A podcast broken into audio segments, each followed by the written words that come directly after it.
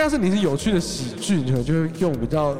呃流年轻人的流行语可以来取片名，比如说干嘛呢啊，或是之前大家可能听过什么暗阴阳啊，对，因为它就是这种奇妙的谐音最最常被用在就是有点恐怖的黑色幽默片。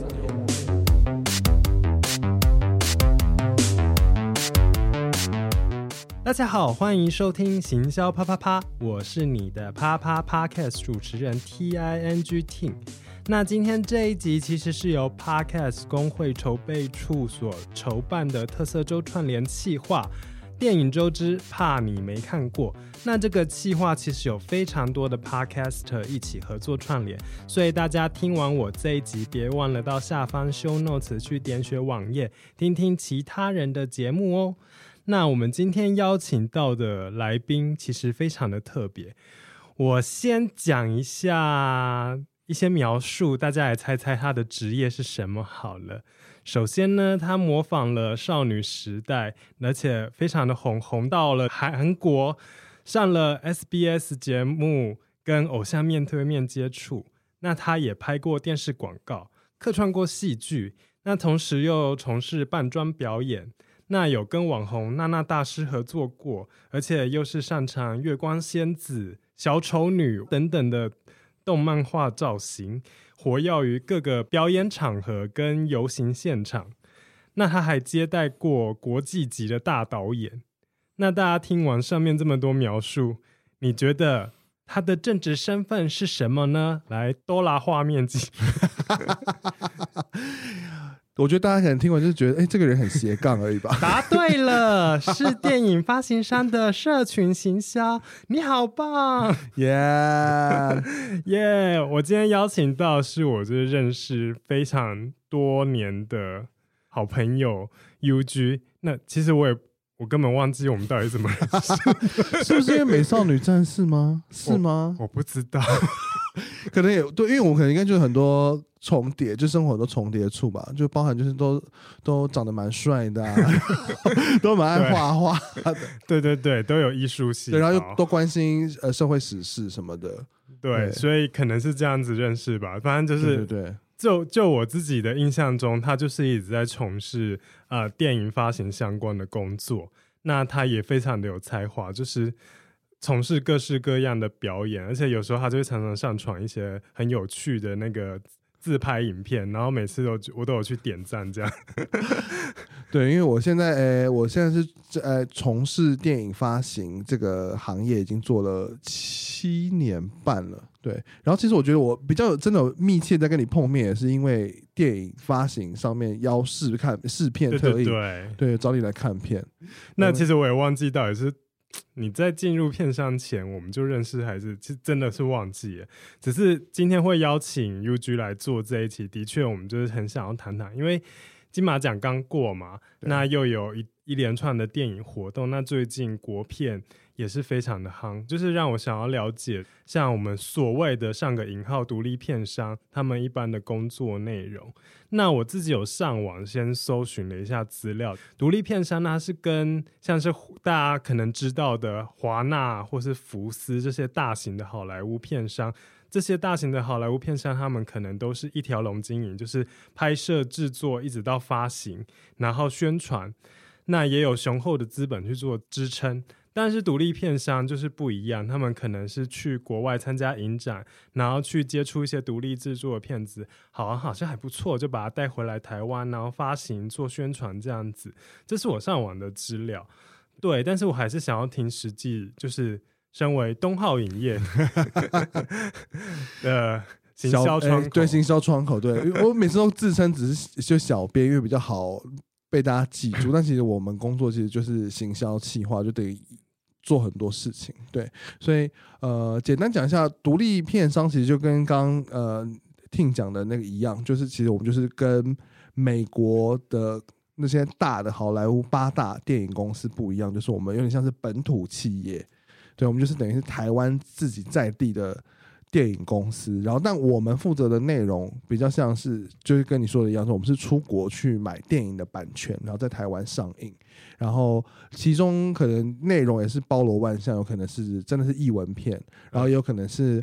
呃非美国的商业片，比如说意大利的喜剧片，就可能在意大利当地就是是大伟卢曼等级的，可是因为他讲意大利文，所以来到台湾就会变成小众电影的这这种类型的片子。然后，呃，独立片商有一部分也有在进行可能台湾电影的投资，变成是可能是呃有制作公司在拍，然后他有兴趣做后面的发行或行销，然后可能就会可能投一笔钱下去，然后跟呃制片方那边谈说未来的上映由我们来负责，就类似这样子。所以我们的片源大概是有刚刚上述说这样的这几种。的方式对，啊、你喜欢“独立片上”这个称呼吗？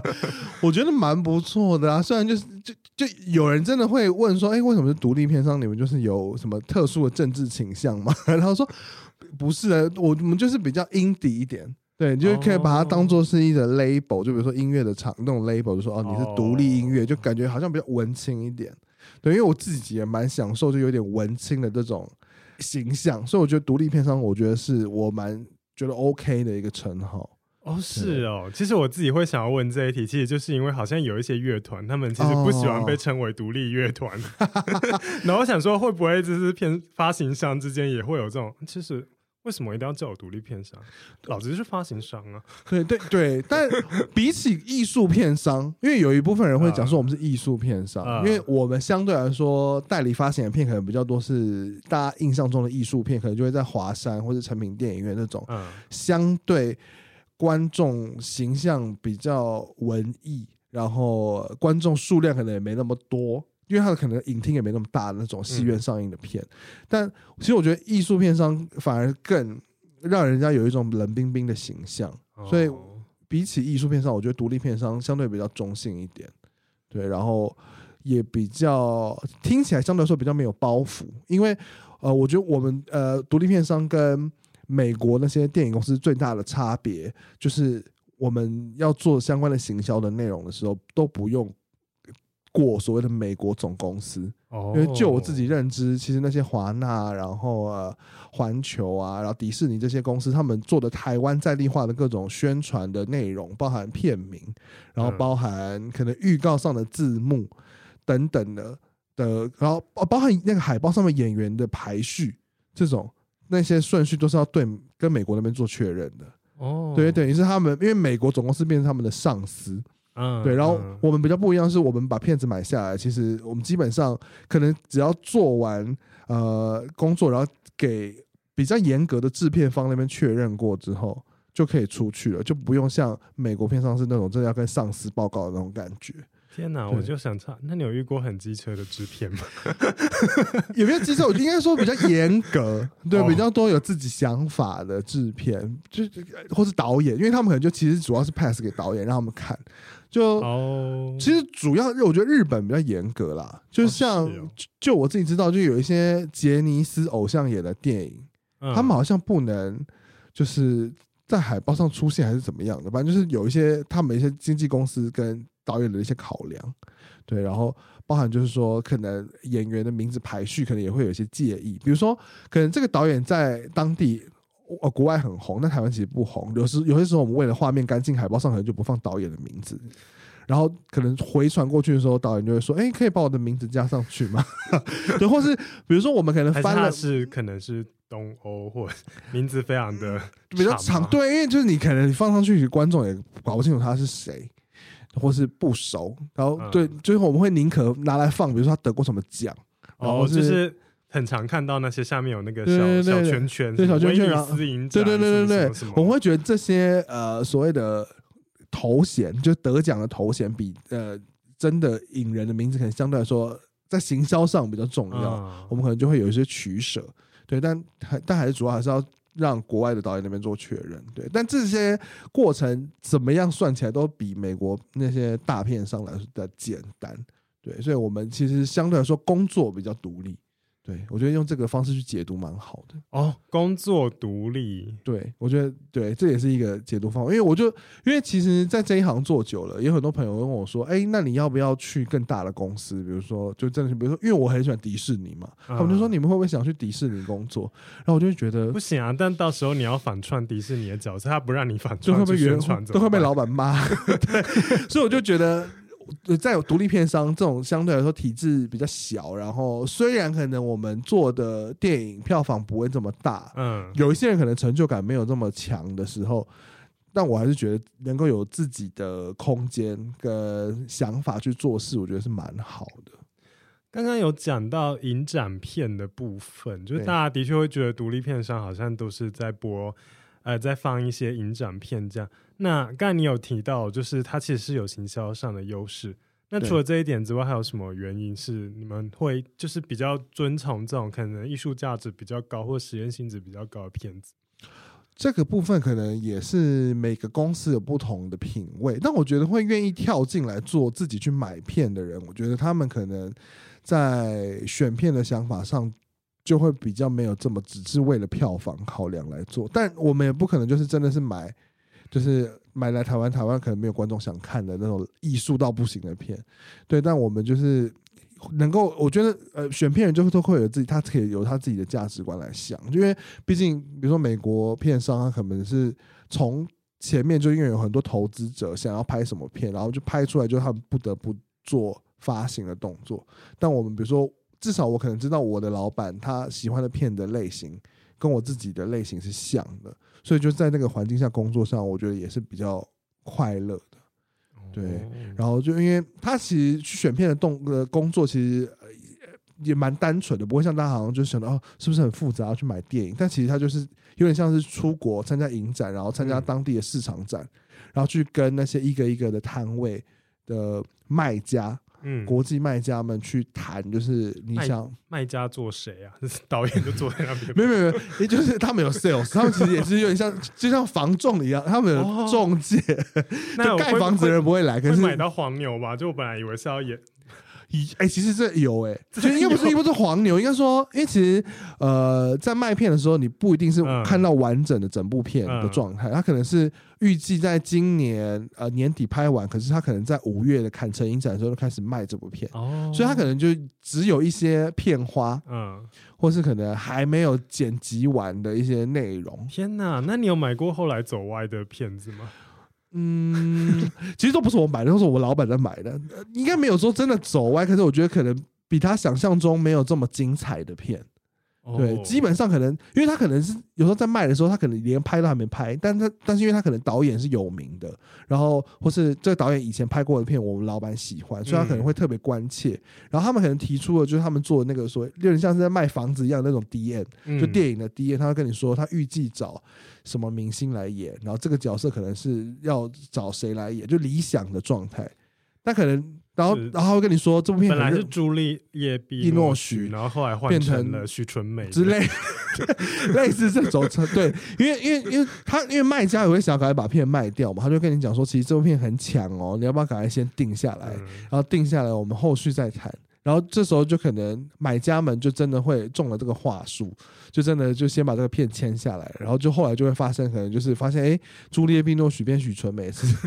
发生，对，然后就会觉得哦，好，那，那就是那怎么办啊？他是先付可他可以弃标吗？其实可以，真的有付违约金，然后就对之类的，对。可是但我觉得，因为每个公司他买片的成本不太一样，像我们。因为我们公司其实本来就很小，我们就只有三个人，就知道这么小的公司在买片上，其实它的成本可能就会固定掐在一个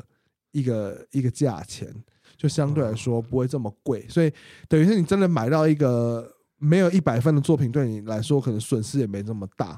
所以我们自己是没有主动弃标的经验啦，就就我所知。但我们以前有听我老板说过，其实本来很久以前那个。Call me by your name，以你的名字呼唤我，是我们公司买到的。嗯，对。然后，但那时候后来被美国的 Sony 公司买下全球的版权，包含台湾的，嗯、所以就变成是变成原来那个卖给我们的公司就说：“哎，不好意思，因为后来就有一个更有钱的人把就是全部都买走了，嗯、所以那个台湾的版权可能就不能给你们，我们会退还你钱，然后可能有一些补偿这样子。”对，所以。哦所以就变成是这件事情，好像在我们老板心中都是一个非常大的遗憾，因为他自己本身很喜欢这部片，然后而且这部片很红啊，对啊，很红啊。所 以要是我们真的买到的话，我们可能就是现在就可以在东区买房子 之类的。对，所以就变成有点，就会有这些事情发生。对，哦，所以就是真的有时候也是会有竞争的情况，就是大家很想要，大家都想要这一部，虽然它是一个独立制作的电影，对，会会会会有这种情况。比如说，像是他可能请到好莱坞明星来演这种，就会很抢手这样。对，就比如说像四之愈和导演的片。哦，对，像因为他就是已经是日本的大师，然后几乎每一部片都不会失手太多，就至少在台湾的票房也看得出来，就是一直都评价很好，然后票房也很不错。所以导演每拍一个新片的时候，其实大家呃比较口袋比较深的片商都会想要去抢，嗯、因为大家已经知道是大师了嘛。然后他的呃制作公司就是销售公司是呃一个叫做 Gaga 的公司，它是它的片的价钱一直都是蛮高的。所以可能就会有四五间呃口袋比较深的公司会去询价，那要怎么抢啊？因为就是比谁出的钱高嘛。基本上是哦，是就像你们这样可以中途他反悔，然后就 不好意思，因为他们的钱比较对对对对对可以就变成是他，但他就也很有趣，他就是用 email 寄来寄去的。就跟你说哦，就是你可能会假设你对这片有兴趣，可能先寄 email 问他说这个版权还有台湾的版权还有没有可以 available，、嗯、然后可能就会回你说哦有啊，可是现在可能有两间在问，然后我会给你一个 asking price，就是他至少的底价类似这种，然后就会让大家彼此出价，然后就会可能跟你说我其实蛮想卖给你的啦，毕竟我们合作过很多次，但是有一有别间可能出的比较高，然后。这个时候也是他可能会有时候会直接跟你说竞争者是谁，或者他可能不会特别跟你讲。这好心理战哦！对，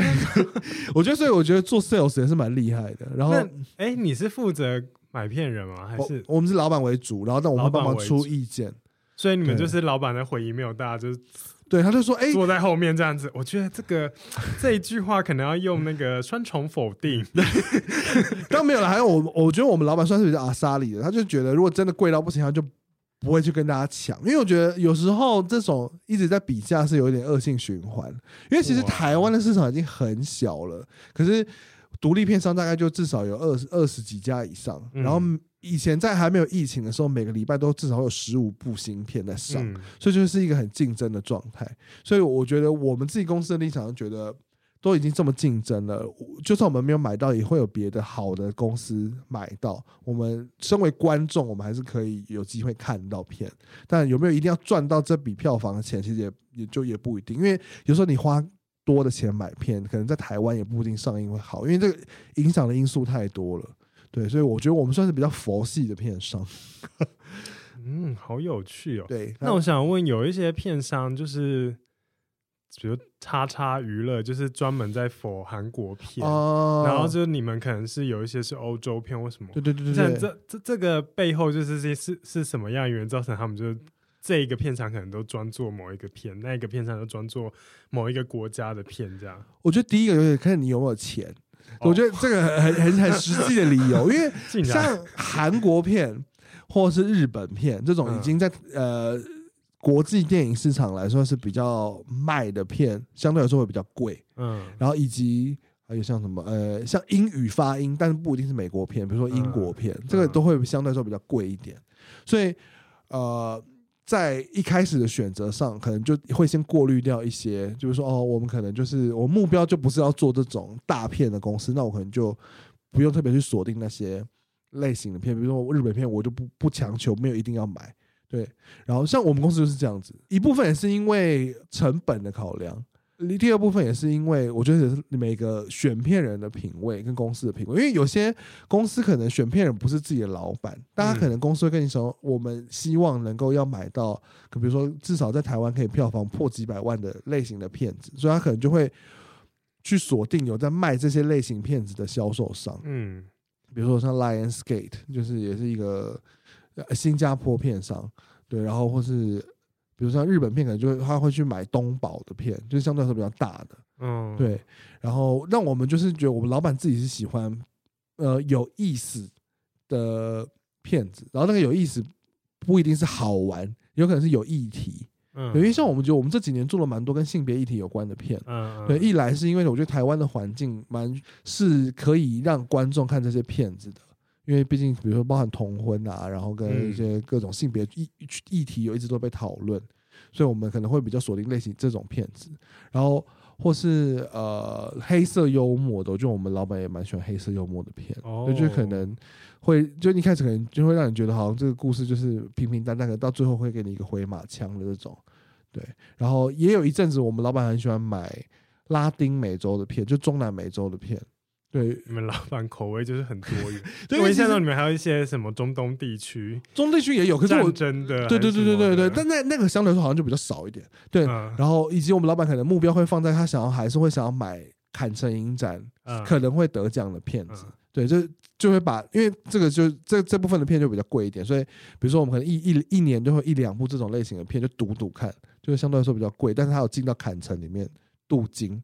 的的片子，哎、欸，我有一个小小的疑惑，嗯，你不是说有一些片是他在影展卖的时候，他根本还没拍好吗？对对对，对，那他要怎么得奖？啊？他可能就是比如说他在前一年的嗯坎城影展先预卖，预卖。就预购，你预购这部片，然后他他就跟你说，我这部片我还没拍完，但我会努力想办法进坎城，就我我拍摄的目标是要进坎城，哦，类似这种，他就给你一个 promise，那没进怎么办？没进的话也没办法怎么办？但好像可以去谈价钱低一点，因为就我所知，就是有些合约你签了之后，他就跟你说，我这部片会呃会想要冲奥斯卡外语片，然后要是入围的话要加多少钱，然后要是得奖的话要再加多少钱，对，会有一个 bumper。对，也是蛮有趣，所以我们有时有些时候我们就会在就会会希望说，希望这部片能够入围，但不要得奖，这样我们只要加一点钱就好了。而且因为入围对台湾观众来说就已经是一个类似那种已经有镀金了，嗯、所以不一定要真的得奖。对，因为有时候得奖可能要加超多钱。对，所以也是一个很有趣的一个买法。那得哪一个奖？那个增增加那个 价码程度最高？应该就是奥斯卡。哦，不是什么威尼斯，那个也是对，比如说威尼斯，或是对威尼斯威尼斯金狮奖，然后坎城的金棕榈奖。可是我觉得这种呃艺术片其实的那些得这些奖，他们可能就不会特别加钱，因为他觉得那是他这部片本来的，对他想要达到的目标。然后奥斯卡比较像是多的，以及比较难控制的，因为因为其实奥斯卡要入围跟得奖，其实。很大一部分是要靠在美国当地的宣传，这是另外一个行销成本，就对那个片子来说，所以他们会想要有 bumper，我觉得也是蛮合理的。那除了就是比如说影展有入围得奖，然后演员在可能这个市场的知名度这些条件、这些迹象之外，还有什么其他的一些你们选片时可能注意到某一些迹象，就他这个片就很有可能。叫好又叫座，还有什么其他的吗？其实他基本上在卖片的时候都会给你剧本，无论是大纲或是完整剧本。其实我像我，我觉得我们老板呃是一个算是用功的买家，所以他其实会看剧本，就真的是比如说你，你说有人不看，有有些人就可能 因为有些人是枝裕和就先掏出几亿这样就好，这种这种蛮有可能的，因为他就是可能他的 呃。外面附加的这些卖相已经够他掏钱出来买片的话，他可能就不一定真的要看剧本，对，以及因为可能因为有时候他们在参加影展的时候真的是时间很紧，然后可能他给你那些参考素材的时候也就很晚了，你可能要很快决定，所以可能不一定会看。但我觉得我们，因为我们通常不是去卡那种。超级强的大片的时候，其实我们都是有时间去看剧本的。所以除了剧本，他会拍一些片花什么？对，一些片花，然后可能一些他形象，他可能他片子希望呈现的一些概念的那种那种手册，他可能会做一个手册，销售手册，不是一个小短片。短片也有，对对，有种 promo 的影片。对，然后可能会说，我这部片可能会想要拍成以往的像什么样子的片，就会有一些他的参考的的内容。对，但其实我觉得也很。多部分是可能是真的是到了真的到影展里面做真的放映之后，然后才开始去买片，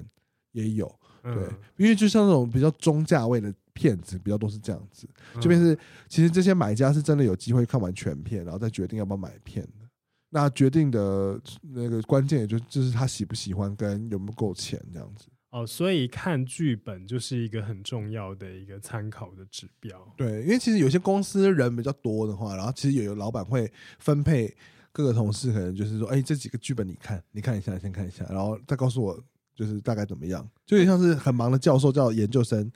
处理 一些阅读的工作一样。哦、那你们最近有比较成功的挑到一个卖座的案例吗？我觉得《燃烧女子的画像》吧，就我们、哦、对这两年算是卖到出乎我们意料的片。对，因为这部片很有趣，因为一开始在听那个介绍的时候，他就会简单的说：“哦，这就是一个呃古装的女女爱情片。”是，我说哈，就因为其实，在台湾女女爱情片已经数量很少了，然后真的有卖的也不没有这么多，因为。要么是真的是大明星演，比如说像那个凯特·布兰奇配那个鲁尼·马拉那个《因为爱你》Carol 这部片，因为他就是真的是大明星演的女女片，嗯、所以比较好卖。但其实我们自己看过的女同志片，好像没有像男同志片一样这么蓬勃发展。嗯、所以我们又加上它是古装，而且还是法国古装，听起来觉得嗯，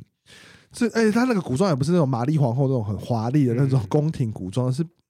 平民穿厚重的洋装的那种古装，好像就是平民跟稍微有一点千金小姐。对对对对对，但他们也不是有钱到可以穿到那种超华丽的，可以对对对，玛丽皇后 对对那种没有。所以就我们觉得，哎、欸，这种片会不会很难做？所以其实老板那时候在讨论这部片的时候，我们也不是带着太积极的心态说你一定要买到，说没关系，你就是去砍城看一下，看一下好不好看，然后再来决定要不要买。然后就后来我们老板就是真的在砍城看片了。然后就发现，其实这个呃爱情古装虽然步调慢，因为他其实一开始给的 promo 可能也是步调蛮慢的那种，对，就是两个女生在荒岛里，呃，就在孤岛上面生活的故事。然后就但那老板看完片子，发现其实他就是呃摄影很好，然后演员表现很好，然后整个故事叙事也都有他很喜欢的回马枪这种，就觉得这个片就是很适合我们家的片。就无论他，而且他也有看完之后，他也觉得他有可能会有得坎城奖项的可能性，所以他就觉得要赌一把就买了。然后，然后他也在坎城拿到了最佳剧本奖跟坎城酷儿金棕榈，就是他就给同志片的一个 catalog 的最最大奖。对，所以我们后来就是买买进来。但买进来之后，我觉得其实除了片子本身不错之外，我觉得刚好也是遇到台湾真的也是社会氛围有有起来，然后跟。呃，刚好观众的口碑有起来，所以后来这部片在台台湾卖了三三百多万吧。然后是去年上，然后甚至到今年的这个时候，在十一、十二月的时候，还有就是有很多的朋友愿意出来包场，就再看一次。对，他们真的爱到不行，我真的觉得。对，我们就是人生，就是很很怕遇到很疯狂的粉丝，可是这他们这群疯狂的粉丝，我们求之不得。那听到台湾的市场就反应这么好，就是国外当初的那些剧组有什么反应吗？回馈给你们？好像其实导演都不会没有特别跟我们说，可是他们都比如说非常呃这部片的粉丝们直接可能在 Twitter 上面跟导演互动，导演也都会很开心。嗯就是说，哦，真的就是很开心，台湾票房表现很棒这样子，对。然后甚至因为我们其实自己也有做一些呃周边商品，比如说小的徽章啊，然后书签、海报什么的。嗯。除了在台湾这边自己卖的很好。我们就是，反正我们就是每卖一次，可能就就包货包到快要死掉。但是但是老 always 会有一直有观众说买买买不到买不到，想要再开，然后我们就再开一次，然后就又包到要疯掉。然后甚至也有网友就帮他们国外的这部电影的粉丝去嗯跟我们买，然后再帮我们寄到他们国外去。就是天哪，很惊人，就是一个全球性的。哎，所以你们购买作品的版权，就除了这个在戏院上映之外，还有包括可能制造一些文创商品的。对对对，其实基本上就是你只要你电影的版权还在的话，其实你做这些电影周边商品是 OK 的。哦，是哦，那不是分开的哦。没有没有没有，因为我包含因为包含可能蓝光。DVD，然后跟那个后面的后端那些 VOD，我们也都都有买那个。比如说串流平台的那个，对对对对，去负责它。对，就有点像，其实周边商品就变得比较像是，可能是呃电影的宣传衍生。对，因为其实我们没有做到太多。不像真的我们做 T 恤啊，说做那种没有，我们就其实基本上基本上做的东西，大部分都是跟预售票一起搭着的、哦、的内容。原来如此，对对对对对，那好特别哦，我还以为是会拆开来卖。可能像迪士尼，可能就是 就这种大公司，他们可能就这样，因为一般这种艺术片根本没有要出周边商品啊。Elsa 光是卖那个万圣节服装就不知道卖。可是我觉得台湾人买都是买盗版，都买都淘宝，淘宝。像我自己就是买淘宝。哎哎，这要帮你。剪掉吗？哎哎、没关系，没关系啊。迪士尼那么凶，他们应该还好吧？我觉得。哎，你有扮过迪士尼的人物吗？我扮过 Elsa，真的有。因为，哦、但是其实主要是因为朋友的婚礼啊，啊。你印象中都是乌苏拉啦。对，乌苏拉是个人喜好。想说 Elsa，对，因为这就跟做电影一样，就是比如说扮乌苏拉是 for 自己的那个生涯规划，就自己喜欢。但你比如说扮 Elsa 就为了票房 的概念，因为就。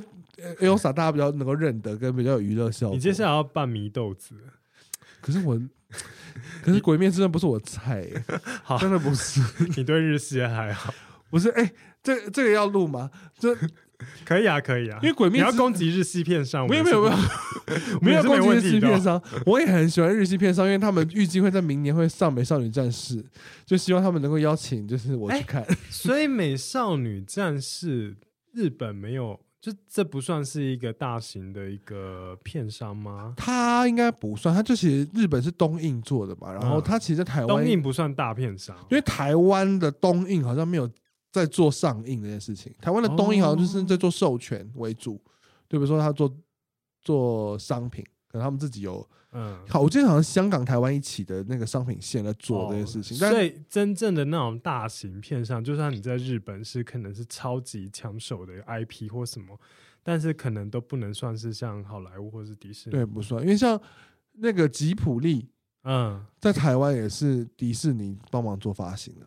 对，就变成是我不知道他们是有怎么谈的，但他们就是也不是吉普力自己的台湾公司在发行。原来如此，我以为日本的已经抢到有自己的，没有没有，所以所以你看像柯南，然后像、嗯、呃鬼灭之刃，就比如说像是木棉花，对对，然后或是像向阳影业，他们在特别在做这些，主要是可能因为他们在台湾也没有设公司啊，因为像美国这些美商在台湾就等于是设分公司的，嗯，然后他们可能放假可能也是真跟着美国放，还可以放圣诞节什么，就是过得比较。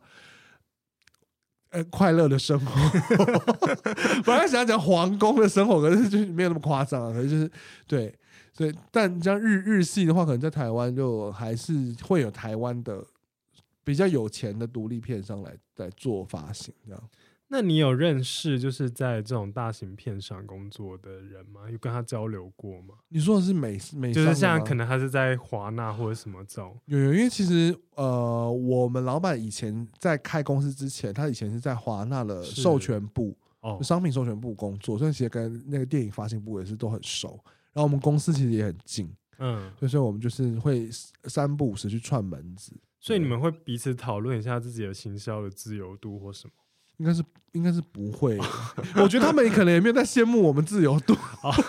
因为他们可能已经习惯有我，已经习惯那个工作模式了。我觉得。某种程度，他们变成是比较呃执行美国那边他们希望的的做的状态，但然后他们可能比较累的方的部分，可能就是要去跟很多很多戏院沟通，然后去做很多宣传素材，因为他们等于是。在那些通路上都要有很大量的宣传素材，才能够让这部片被台湾观众看到，然后做出气势。这种你是说，就是可能我们去那个信义维修那些很大很大的立牌啊，然后有镶电视荧幕那种那种立牌版位，就其实就是他们，我觉得他们工作可能，我觉得很很多部分都要忙这部分，对。然后但而且他们可能媒体宣传上也是会比较相对来说比较忙，因为可能要配合美国的上映，然后美国的。演员可能要呃，有可能来台湾，对，或来台湾，或是来亚洲地区，然后他他们可能就是要去请记者飞去，比如新加坡参加死侍的记者会，类似这种。对，我觉得那个那个就是另外一种规模的忙，我觉得也是蛮有趣的。对，又是一种累，跟另外一种好玩。我觉得刚刚讲了很多，就是去选片或者是如何把电影带进来的部分。对，那。带进来之后呢，比如说你们也需要跟上映的戏院去做很多的洽谈吗？还有什么事情也是要做的？对，就是其实买片进来才是真正工作爆炸的开始。嗯，因为我们可能因为我们呃，就是工作内容就是等于是有点一条龙，就你买进来之后，你要把所有要让电影上上到戏院被观众看到之前的事都要做完，包含、嗯、呃取片名，嗯，然后上字幕。然后做预告，嗯，然后做上字幕也是，上字幕是我们请外面的翻译来翻，嗯、然后翻完之后我们可能自己看，要看一遍，嗯，然后请外面的制作公司帮我们把字幕上上去，然后上完之后他就寄回来，然后让你检查有没有上错，有没有哪些翻译要改，然后再给他说、哦、我们修了哪些地方，然后再、嗯、就来来回大概三次，然后才能够确认这个 final 的字幕是我们要的。你是不是会自己剪预告片？预告片我会剪，但是我预告片其实我觉得，呃，一般来说的工作模式是，其实国外在卖些卖片的人在卖你这些电影之之外，他也会卖你这些素材，就跟你说，嗯哦、我手上有预告片，我手上有剧照，还有时候海报设计档，你要跟我们一个一个买。哦，有时候其实我们买了版权之后，还要买这些素材。对，然后有些有有些时候那些素材其实不是那么符合台湾的品口味，就比如说他可能预告弄得很意大利的节奏，就比如说他讲话很快，然后很好笑什么的，然后可能台湾人不适合，或是他可能是我买的是数位修复版的电影，嗯，他可能没有新的预告，就是都是旧的画质很差的预告，嗯，我们就变成是要自己用剪这正片来剪这样子，就是你自己看完，然后再猜大家可能会被什么段落。对，就比如说这些明星的脸比较大，然后把它剪出来，然后可能有一些裸露的镜头，然后但又没有真的裸露。但假设这个片的主题是情色的，可能就要把它另外剪出来。可能唯一一场床戏就只有那一场，对，然后就，然后就全部都剪在预告里面。对，但其实基本上没办法剪，因为预告有分级数的，跟电影一样。所以你要是你的预告不是普遍级的话，你不能在影厅外外面的电视放。对，所以其实也。就算可能，比如说国外可能有提供你一版预告，可是它可能里面有一些呃枪战或是性爱场面，可能就要变成是都要剪掉什么的。嗯，对。然后除了呃这些素材之外，我们后续比如说我们也要发新闻稿，对，比如说这电影里面可能有呃有得过什么奖，然后或是导演很强，然后演员很厉害，可能就要写新闻稿发给媒体。然后我们要去谈异业合作，彼此都有一些不同的曝光，然后让呃无论是实体或是在网络上声量的起来。对，然后另外还有包含做网络行销，就直接是、嗯、呃直接的跟观众做沟通，比如说做一些梗图啊，然后是做一些电影资讯的张贴啊，比如说我们啊我们海报设计出来了，然后让网友看一下，然后我们或是比如说我们可能想不到片名，我们可能也在社群就可以办活动，说有没有大家要愿意帮我们投稿片名的等等。就是，所以你比较喜欢那种直接翻译的片名，还是喜欢 魔鬼什么系列？或者是？哎、欸，我这这个这个很有趣，因为其实我们去年开始就有在陆续在做一些电影发行的讲座，刚好跟光点台北配合。然后其中我自己讲的那个那个段落，就是在跟大家沟通说，片名不是翻译，就就算他可能是直接翻译，但他一定是经过一番认真的思考讨论，才决定要不要用这个翻译。嗯，对，因为比如说，因为。像这几年很多片叫做 girl boy women，那你不可能只是叫男孩女孩女人，所以这边都还是要加一些不同的元素上去，把它变成是台湾人能够看懂的片名。对，我就觉得、这个嗯、台湾人比较喜欢怎样的片名？我自己的观察是，其实也看片的调性。假设你的片子本来就是设定可能是熟龄一点的观众看的话，你可能用成语。或是用一些经典名句，比如说“花落花开自有时”，类似这种，就是可能会就会很对这个痛。但要是你是有趣的喜剧，你可能就会用比较呃流年轻人的流行语可以来取片名，比如说“干嘛呢”啊，或是之前大家可能听过什么“暗阴阳”啊。哦，对，因为它就是。这种奇妙的谐音最最常被用在就是有点恐怖的黑色幽默片，黑蓝黑蓝胶，什么超级八，这种 podcast 不用乱，可以，刚刚开始是没有级数，对不对？没有没有啊，那就没有没有什么限制。对，然后呃，像其中我觉得有一个片名很有趣的案例，就是刚刚我们一开始有提到的那个凯特·布兰奇演的那个《因为爱你》。这部、嗯、这部女同志片，因为她本来的片名英文片名叫 Carol，就是里面主角的名字。嗯、我知道。然后她那时候在坎城首映，然后跟各种呃宣传曝光的时候，其实媒体都直接写哦卡罗，这部电影叫卡罗，嗯、然后怎么得了个奖什么的。然后但后来真的有片商牌这部片要发行的时候，觉得叫卡罗。大家可能会搞不清楚是在演，以为是弗雷达卡罗。对啊，对啊，或者你就他，你讲卡罗，可能心中浮现出各种不同的卡罗，不知道到底是谁，所以他们就改了一个。而且我觉得他们可能也是希望不要有在片名让人家觉得这是个女同志片，然后会可能会挡掉一些比较保守的人。哦、对，然后所以他们可是会想要看凯特·布兰奇的。有可能有些可能是阿姨吧，可能他们可能 如果假设他可能假设知他就知道他是厉害的演员，但可能假设知道他这部片是在讲女女感情戏，他可能会有点帅、欸。对啊，没但超帅的，但他也很美啊。对，所以我觉得有可能有些人可能想说，所以电影公司我觉得他就是想说把它弄得中性一点，就让他觉得至少知道是爱情片就好，所以就改了一个叫《因为爱你》的那个片。这也是有蛮多不同的考量，对，好有趣哦。对，所以就是整 稍微小整理一下。中老年人喜欢成语和诗词，然后恐怖片或者是黑色喜剧可以玩那个 谐音梗，对对对。然后爱情片可能会有一些如果涉及敏感，但是他跟他想要打的族群不太一样的，会给他用中性一点的。对对对对对，然后可能就很爱用什么各种爱啊之类的放在上面。对，哦，好酷哦。对，那刚才有讲到那个电影预告的部分，那台湾人比较喜欢的节奏是怎样？其实我觉得电影预告有一个中心思想，他讲的很浮夸，有一个 中心思想就是你要在很短的时间让观众知道你在干嘛。嗯，对，所以其实有些时候我们自己比较下比较多力气，可能是要让那些。中文翻译的预告的台词简单一点，嗯，比如说他可能原文是讲说，你帮我去隔隔壁的台北市台哎、欸、新北市买阿婆牛肉汤，就他假设直接翻是这么长，他可能但你在预告上面可能要直接变成说牛肉汤我要，就对，或者说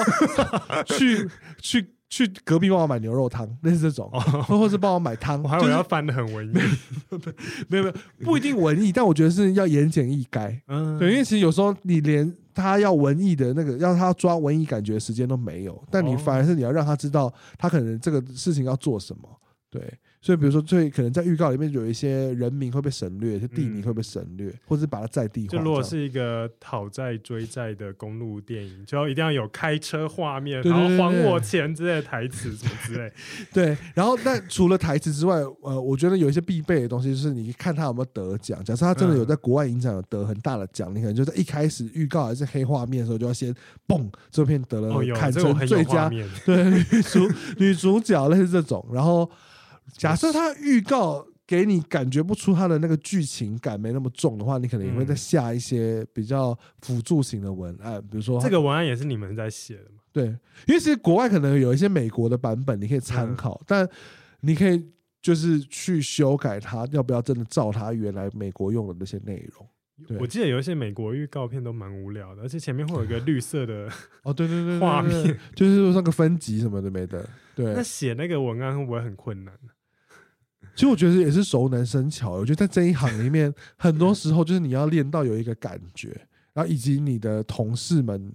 跟你都很有共识的时候，嗯，就会变得相对来说比较快。因为像我以前待的公司人比较多，然后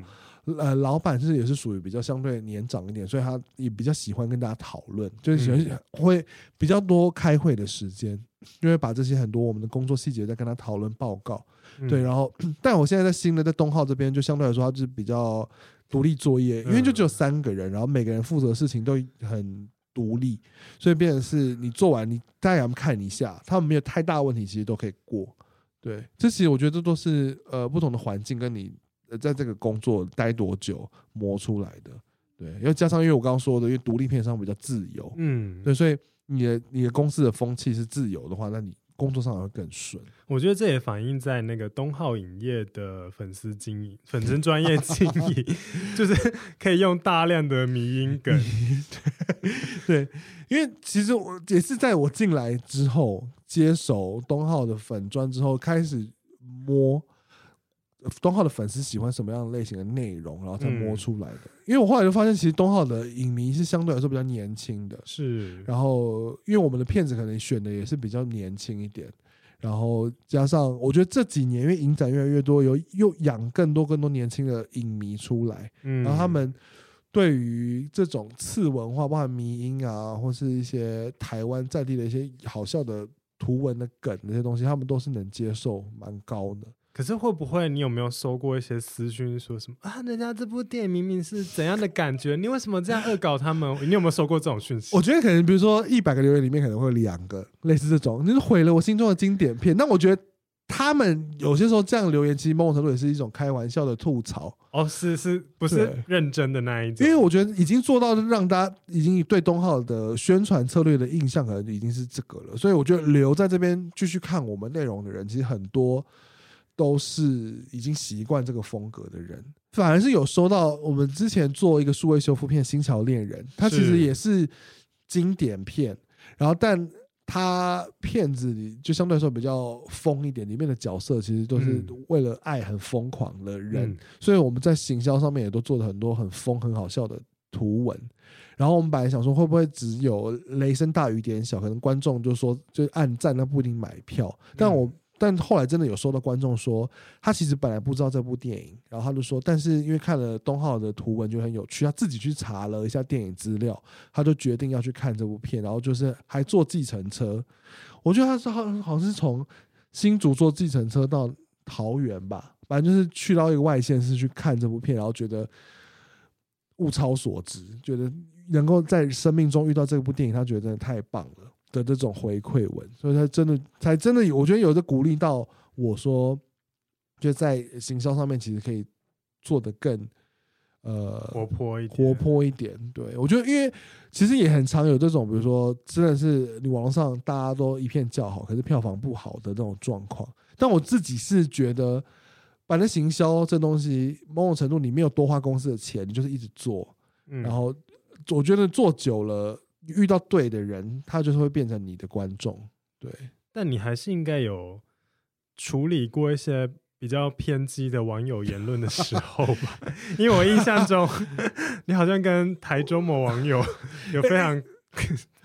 大的交手。那是因为当然是他刚开始开始起步。我觉得，哦、我觉得现在到现在，我们都已经各自成熟。我先大概讲一下好了，因为其实呃，台湾的电影戏院。对。其实会排艺术片最大的的县市是在台北，嗯，然后台北之外其实是高雄，因为高雄是因为他们早在几十年，呃，应该十几年前、二十年前就弄了高雄电影馆，然后等于是他那个是政府的场馆，然后会放一些非主流的片子，然后已经养了一些非主流片子的观众，所以也影响到他们在地的戏院，就是可能对这这样的片子是比较怀抱比较大的胸襟，觉得可能不会赚钱，但还是排一下。的那种的这个排片习惯，然后反而是呃所谓的消费第二大城市台中的戏院就一直都是很商业的，所以其实他们对于艺术片，他们就是觉得哦这可能不会赚，所以他们习惯性的不会想要排。所以但台中的影迷就会发现这个问题，他就会觉得喂，为什么就是台北跟高雄都看得到这些片，那我们台中为什么常常都被跳过？然后他们就会说，明明我们就是消费力第二大的城市，然后观影人口是什么第二大的城市，就有些他们自己的数据。然后但他们就会想说，那为什么都没办法在台中看到？然后就会开始去跟各个片商，就是去反映这件事情。比如说，他有想要看，我们当时应该是《木荷兰大道》吧，就是也是一个数位修复片。他就说，为什么呃台台北、高雄都可以上，那为什么我们没办法上？因为台中没有。然后我们就会好好。好好的解释说，其实我们没有办法去呃跟戏院就是保证说他一定能够上这部片，就变成我是我们是居于劣势去跟戏院谈的，对，因为变成是我们刚刚说哦，呃，就是我们这档期你可不可以让我们上？然后因为他可能有什么卖点，就是其实我们。排片的工作也是蛮辛苦的，嗯、对。然后，但我觉得是还没有建立一个默契之前，他们就不可能会没有信心要排你这些片子。那我们就跟观众如实以告说，决定权不在我们身上。如果你真的想要看这个片子的话，其实你让戏院去知道你们观众的心声是比较重要的。比如说，你要去跟有决定权的人去谈，但我我觉得观众可能没有办法马上 get 到这件事情，他们就会觉得你在推卸责任。所以就变成是有一个认知上的落差，会彼此有点针锋相对。他们会觉得你不认真工作，为什么不拍片？然后我们会觉得你为什么不理解我们？所以就在那时候，我们就有很多不同的讨论。我们没有到真的吵架，因为我觉得我们还是一直在跟他们做良性的沟通。嗯，反而是有一些别的片商可能真的受不了，可能会封锁 一些网友。对，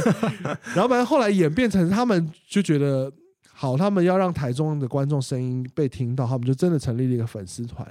台中影迷站出来，然后真的是有在呃一边在跟片商沟通，然后一边在帮有确定在台中上映的电影电影做宣传。我觉得其实每都很蛮有心的。所以，但他们是不是有点？是不是其实应该要发文 take 各大戏院？对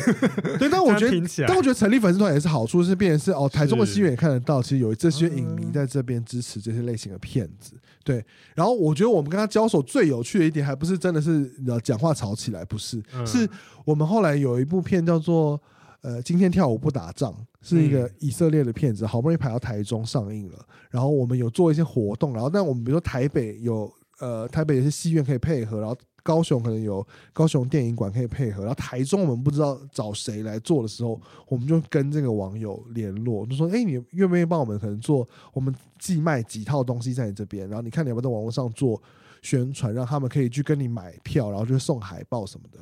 对，然后就真的谈成嘞，他就真的是帮我们卖掉十套套票。对，然后甚至后来他们还他，因为他自己呃会有去国外工作的。嗯，对，在在做跟国外工作有关的工作，然后他就真的去了以色列，然后就买了很多以色列的明信片。你们这些从本来是吵架，是要到现在变成互相合作好朋友。我们是，我们是虐恋，我觉得，我觉得是虐恋。就有时候他还是，比如说我们有一些片还是真的没办法在台中上，他就会在我们这边留言说：“吼，就没上。”然后我们就会说：“对呀、啊，我们真的是吼，因为台中影迷要不要多加油一点？” 就是会变成是这种有点。彼此可以呛来呛去的关系啊，这真的是一个很好的，就是本来可能会变成公关危机，但最后化险为夷的一个很好的一个案例。对，因为我觉得，我觉得作为小编，天秤座是一个很棒的星座，因为就很不喜欢跟人家吵架。对，但其实近年来，我觉得也是彼此大家努力，嗯、然后可能呃各个戏院体系也都有机会去拓展到台中的点，所以开始有陆续有各种戏院会多排一些艺术片，嗯、比如说。台中的丰原，丰丰原的印八九，然后或是现在国宾在台中也开了一间新的，嗯嗯嗯，所以它就是可能会比较能够有空间，就厅比较多，比较有空间可以拍艺术片。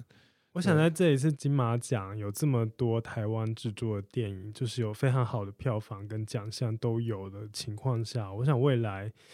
这些可能比较艺术型的小型的片子，其实上映的机会会越来越多，也越来越受到台湾人的重视。对对对对对，但这某种程度也是另一个危机啊！可能台湾人现在开始 不看好莱坞片，我现在只看台湾片，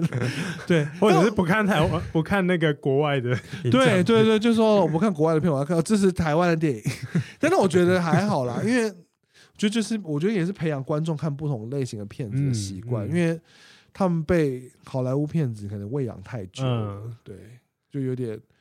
让他们直接转来看欧洲的文艺片，他们可能有点难，对。但是如果他们接受台湾的电影之外，可能会像离我们的片会更更近一点，嗯，对。哎，其实聊了很多关于电影的事，那你自己呢？你当初怎么会想要投入影业工作啊？因为其实我本来也算是半个本科系的学生，因为我念的是正大传播学程，然后主修广告跟广电，对，嗯、然后呃，本来也是一开始进大学的时候，其实比较想要去做广告创意、广告行销，嗯。嗯但后来我发现，其实台湾的广告业，我插播一下，你刚刚讲的一些生活，其实还蛮广告人的。对啊，看到什么就要想文案，然后好，你继续，你继续，我不要打断你。对，我觉得这就是一个个性。我就我就学生时期就觉得想要做广广告，但我发现，呃，传统广告公司已经跟我小时候看到那些。拍很酷的广告片已经不太一样了，因为数位行销起来，其实有要做很多数据分析的事情，然后我就觉得我好像没有那么喜欢，所以我在大三的时候开始多修了很多广电拍片的课，嗯，然后就这在大学毕业的时候也真的做了两个毕制，就是广告广电都做了，就是不仅拍片，也做了那些企划的的毕制内容，然后所以我就觉得，哎，两个我都喜欢，那我毕业找工作。看要找什么嘞，然后就发现，哎，其实电影行销都是结合我两个兴趣的一个工作。然后刚好那时候就在投履历的时候，刚好有看到我前公司嘉映娱乐的老板，因为他，呃，嘉映娱乐老板 James 他也是政大新闻系毕业，所以算是学长。他好像是回学校演讲的时候，跟学校的学务处那边关系不错，于是他有缺人的时候，就在政大的学务处的征才公布栏有 PO 了一篇文，然后说，哎，刚好看到，那我就偷偷看好了。然后就投，就刚好就面试就上了，就就一脚踏入电影发行产业。对，那你怎么没去当艺人？我这边先补充一下脉络。我们刚才在一开始介绍 UG 的时候，讲了他非常多的丰功伟业，而且他在这学生的时候就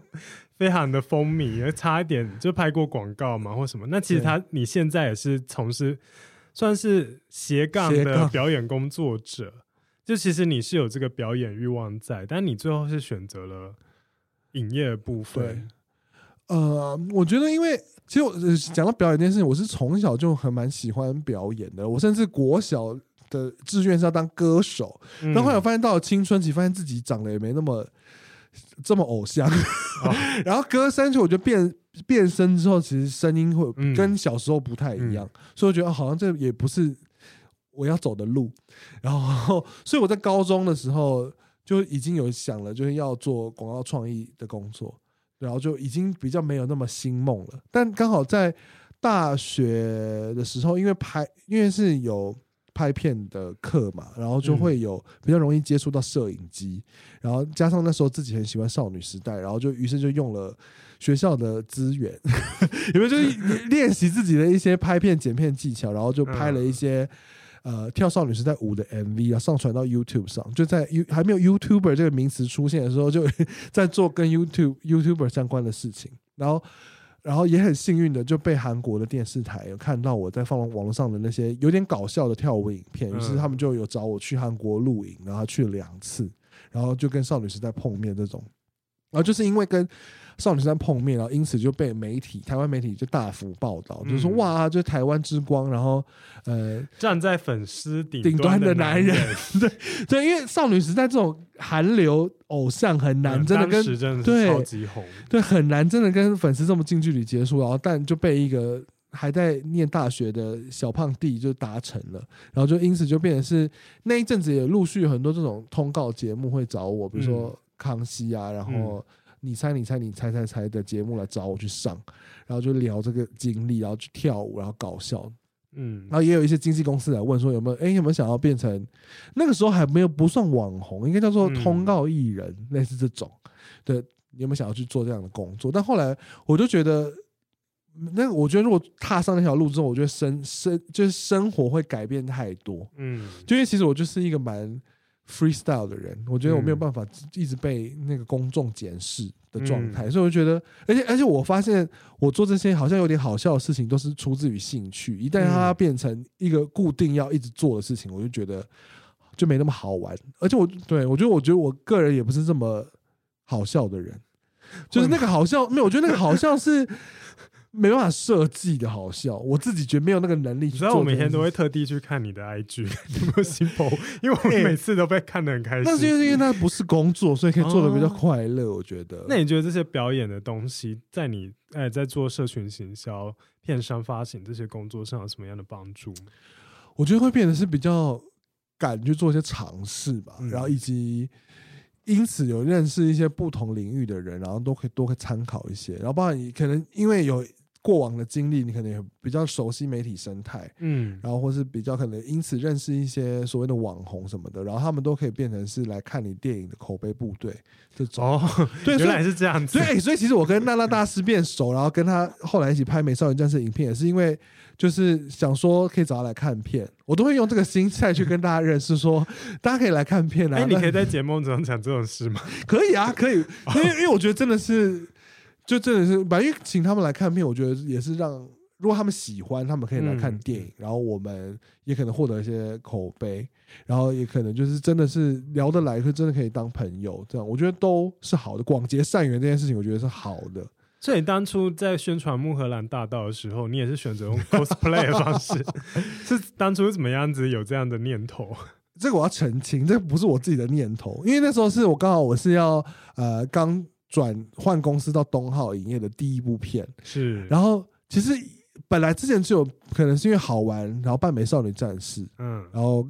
然后，所以老板，因为是老板本来就认识，因为业界很小，所以本来就只都是脸书好友，所以他其实，在那时候找我过去的时候，就有想说，因为《穆荷兰大道》是一个蛮疯的一部片，然后里面的元素其实影迷们都很熟，所以他想说，既然这么疯的一部片，有一个这么疯的同事新同事要来，所以他们就是觉得要让我去扮里面的角色蓝发女，然后在特映会结束之后吓大家。哦，对，突然感受到你刚刚讲那个。当兴趣变成工作的无奈了，对，不是当时我是我其实也没有无奈，但是觉得第一次做这件事情，觉得有点怕怕的，因为因为因为就他正大光明变成工作，就觉得好妙哦。对，然后殊不知就开启了就是变装魂，对，因为其实，在前一份公司工作的时候，其实工作的状态相对来说比较忙的，嗯，然后很没有太多时间去想兴趣的事情，然后反而是到了东浩之后，嗯、公司对于这个个人兴趣，他觉得非常的好玩，他们觉得很好，就是他们不办没关系，可是他看你办，他觉得好玩，哦、所以。在然后那个时候刚好也是因为这些有一两次的经历之后，也因此有认识比较多台湾的变装皇后，嗯，然后变成朋友之后，就也会有各他们会各种鼓励你说，哎，我们之后有什么比赛，你要不要来变装，然后来对嘴，然后然后又加上其实金马奇幻影展每一年都会选一些有趣的片子，嗯，比如说包含洛基恐怖秀，然后是之前的芝加哥，然后他们放映的时候都会有希望能够邀一些表演表演者一起来做互动。所以这些都是对你实际的工作是非常有帮助的。对，因为就等于是你又跟影展界的人的工作人员，我们就又变得更熟，然后我们可以彼此帮忙。就他给我一个舞台可以去表演，然后，然后，然后你也可以帮他，就是让他的呃影展节目更精彩，然后。我觉得就真的是广结善缘的。我觉得今天就是一个很佛系的、佛系的跟大家说，其实就是多谢大家的那个提拔，才能够有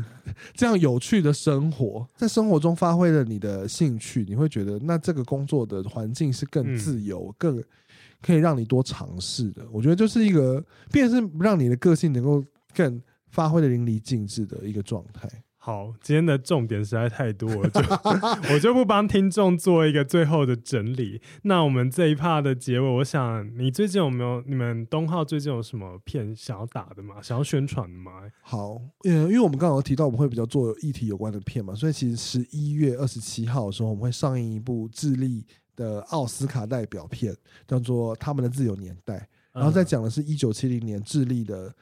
政变的背景之下发生那个三角恋的故事，对，就是刚刚前面有提到说新闻稿会讲说，然后就女主角就是背部全裸，然后 这种就激战劈腿 那种的的的片。预告剪好吗？预告已经剪好了，预告预告没有漏点了，可能就是有在楼梯间会秀他们的自由年代，对他们的自由年代。好，大家就是记得要上搜寻那个东浩的粉丝团上去看他们的自由年代。对，好，今天非常感谢 UG 真是。